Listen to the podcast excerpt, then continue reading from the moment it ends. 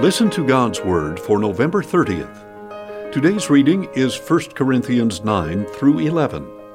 May God bless this reading of His Word. 1 Corinthians 9 Am I not free? Am I not an apostle? Have I not seen Jesus our Lord? Are you yourselves not my workmanship in the Lord? Even if I am not an apostle to others, surely I am to you.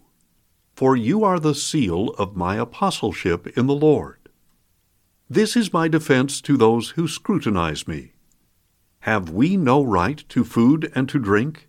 Have we no right to take along a believing wife, as do the other apostles and the Lord's brothers and Cephas? Or are Barnabas and I the only apostles who must work for a living? Who serves as a soldier at his own expense? Who plants a vineyard and does not eat of its fruit? Who tends a flock and does not drink of its milk? Do I say this from a human perspective? Doesn't the law say the same thing? For it is written in the law of Moses, Do not muzzle an ox while it is treading out the grain. Is it about oxen that God is concerned? Isn't he actually speaking on our behalf?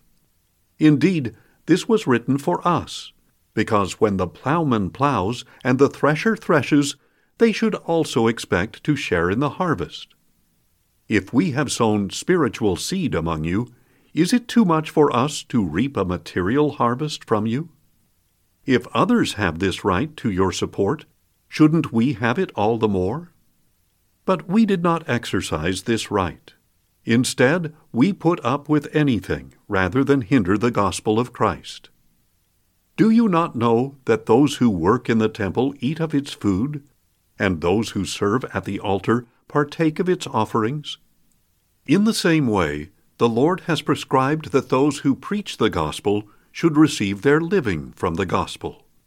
But I have not used any of these rights, and I am not writing this to suggest that something be done for me. Indeed, I would rather die than let anyone nullify my boast. Yet when I preach the gospel, I have no reason to boast, because I am obligated to preach. Woe to me if I do not preach the gospel! If my preaching is voluntary, I have a reward. But if it is not voluntary, I am still entrusted with a responsibility. What then is my reward? That in preaching the gospel I may offer it free of charge, and so not use up my rights in preaching it. Though I am free of obligation to anyone, I make myself a slave to everyone, to win as many as possible. To the Jews I became like a Jew, to win the Jews. To those under the law I became like one under the law though I myself am not under the law, to win those under the law. To those without the law, I became like one without the law, though I am not outside the law of God, but am under the law of Christ, to win those without the law. To the weak, I became weak, to win the weak. I have become all things to all people, so that by all possible means I might save some. I do all this for the sake of the gospel, so that I may share in its blessings. Do you not know that in a race all the runners run, but only one receives the prize? Run in such a way as to take the prize. Everyone who competes in the games trains with strict discipline. They do it for a crown that is perishable, but we do it for a crown that is imperishable. Therefore, I do not run aimlessly. I do not fight like I am beating the air. No, I discipline my body and make it my slave, so that after I have preached to others, I myself will not be disqualified. 1 Corinthians 10 I do not want you to be unaware, brothers, that our forefathers were all under the cloud, and that they all passed through the sea they were all baptized into Moses in the cloud and in the sea. They all ate the same spiritual food and drank the same spiritual drink. For they drank from the spiritual rock that accompanied them, and that rock was Christ. Nevertheless, God was not pleased with most of them, for they were struck down in the wilderness. These things took place as examples to keep us from craving evil things as they did. Do not be idolaters, as some of them were. As it is written, the people sat down to eat and to drink, and got up to indulge in revelry. We should not commit sexual immorality, as some of them did, and in one day twenty three thousand of them died. We should not test Christ, as some of them did, and were killed by snakes. And do not complain, as some of them did, and were killed by the destroying angel. Now these things happened to them as examples, and were written down as warnings for us, on whom the fulfillment of the ages has come. So the one who thinks he is standing firm should be careful not to fall. No temptation has seized you except what is common to man. And God is faithful he will not let you be tempted beyond what you can bear. But when you are tempted, He will also provide an escape, so that you can stand up under it. Therefore, my beloved, flee from idolatry. I speak to reasonable people. Judge for yourselves what I say. Is not the cup of blessing that we bless a participation in the blood of Christ? And is not the bread that we break a participation in the body of Christ? Because there is one loaf, we who are many are one body, for we all partake of the one loaf. Consider the people of Israel. Are not those who eat the sacrifices fellow partakers in the altar? Am I suggesting then that food sacrificed to an idol is anything, or that an idol is anything? No, but the sacrifices of pagans are offered to demons, not to God. And I do not want you to be participants with demons. You cannot drink the cup of the Lord and the cup of demons too. You cannot partake in the table of the Lord and the table of demons too. Are we trying to provoke the Lord to jealousy? Are we stronger than He? Everything is permissible but not everything is beneficial. Everything is permissible, but not everything is edifying. No one should seek his own good, but the good of others. Eat anything sold in the meat market without raising questions of conscience, for the earth is the Lord's, and the fullness thereof. If an unbeliever invites you to a meal and you want to go, eat anything set before you without raising questions of conscience. But if someone tells you, This food was offered to idols, then do not eat it, for the sake of the one who told you, and for the sake of conscience. The other one's conscience, I mean, not your own. For why should my freedom be determined by someone else's conscience? If I partake in the meal with thankfulness, why am I denounced because of that for which I give thanks? So whether you eat or drink or whatever you do, do it all to the glory of God.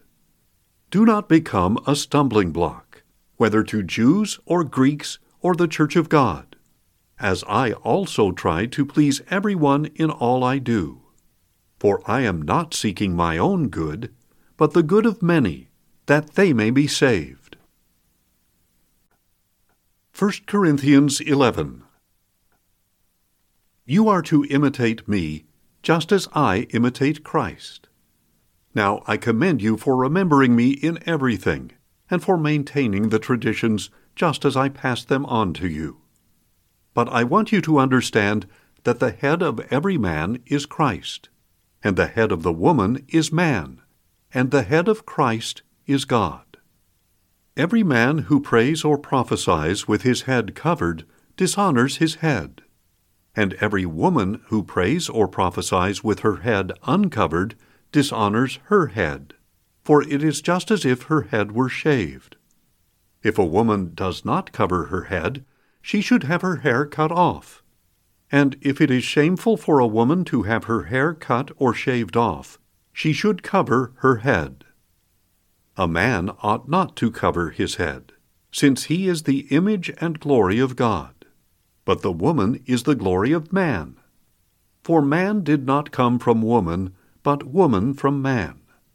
Neither was man created for woman, but woman for man. For this reason, a woman ought to have a sign of authority on her head, because of the angels. In the Lord, however, woman is not independent of man, nor is man independent of woman. For just as woman came from man, so also man is born of woman. But everything comes from God.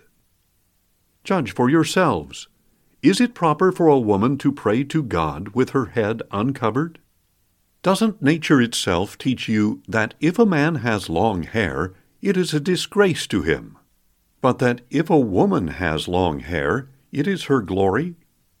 For long hair is given to her as a covering. If anyone is inclined to dispute this, we have no other practice, nor do the churches of God. In the following instructions, I have no praise to offer because your gatherings do more harm than good. First of all, I hear that when you come together as a church, there are divisions among you, and in part I believe it. And indeed, there must be differences among you to show which of you are approved. Now then, when you come together, it is not the Lord's Supper you eat. For as you eat, each of you goes ahead without sharing his meal. While one remains hungry, another gets drunk. Don't you have your own homes in which to eat and drink? Or do you despise the church of God and humiliate those who have nothing? What can I say to you? Shall I praise you for this? No, I will not. For I received from the Lord what I also passed on to you. The Lord Jesus, on the night he was betrayed, took bread. And when he had given thanks, he broke it and said, This is my body, which is for you. Do this in remembrance of me. In the same way, after supper, he took the cup, saying, This cup is the new covenant in my blood. Do this as often as you drink it in remembrance of me. For as often as you eat this bread and drink this cup, you proclaim the Lord's death until he comes. Therefore, whoever eats the bread or drinks the cup of the Lord in an unworthy manner will be guilty of sinning against the body and blood of the Lord. Each one must examine himself before he eats of the bread and drinks of the cup. For anyone who eats and drinks without recognizing the body eats and drinks judgment on himself. That is why many among you are weak and sick and a number of you have fallen asleep. Now, if we judged ourselves properly, we would not come under judgment. But when we are judged by the Lord, we are being disciplined so that we will not be condemned with the world. So, my brothers, when you come together to eat, wait for one another. If anyone is hungry, he should eat at home, so that when you come together, it will not result in judgment. And when I come, I will give instructions about the remaining matters. Thanks for listening, and join us tomorrow as we listen to God's Word. Questions or comments? Email us at info at listentogodsword.org.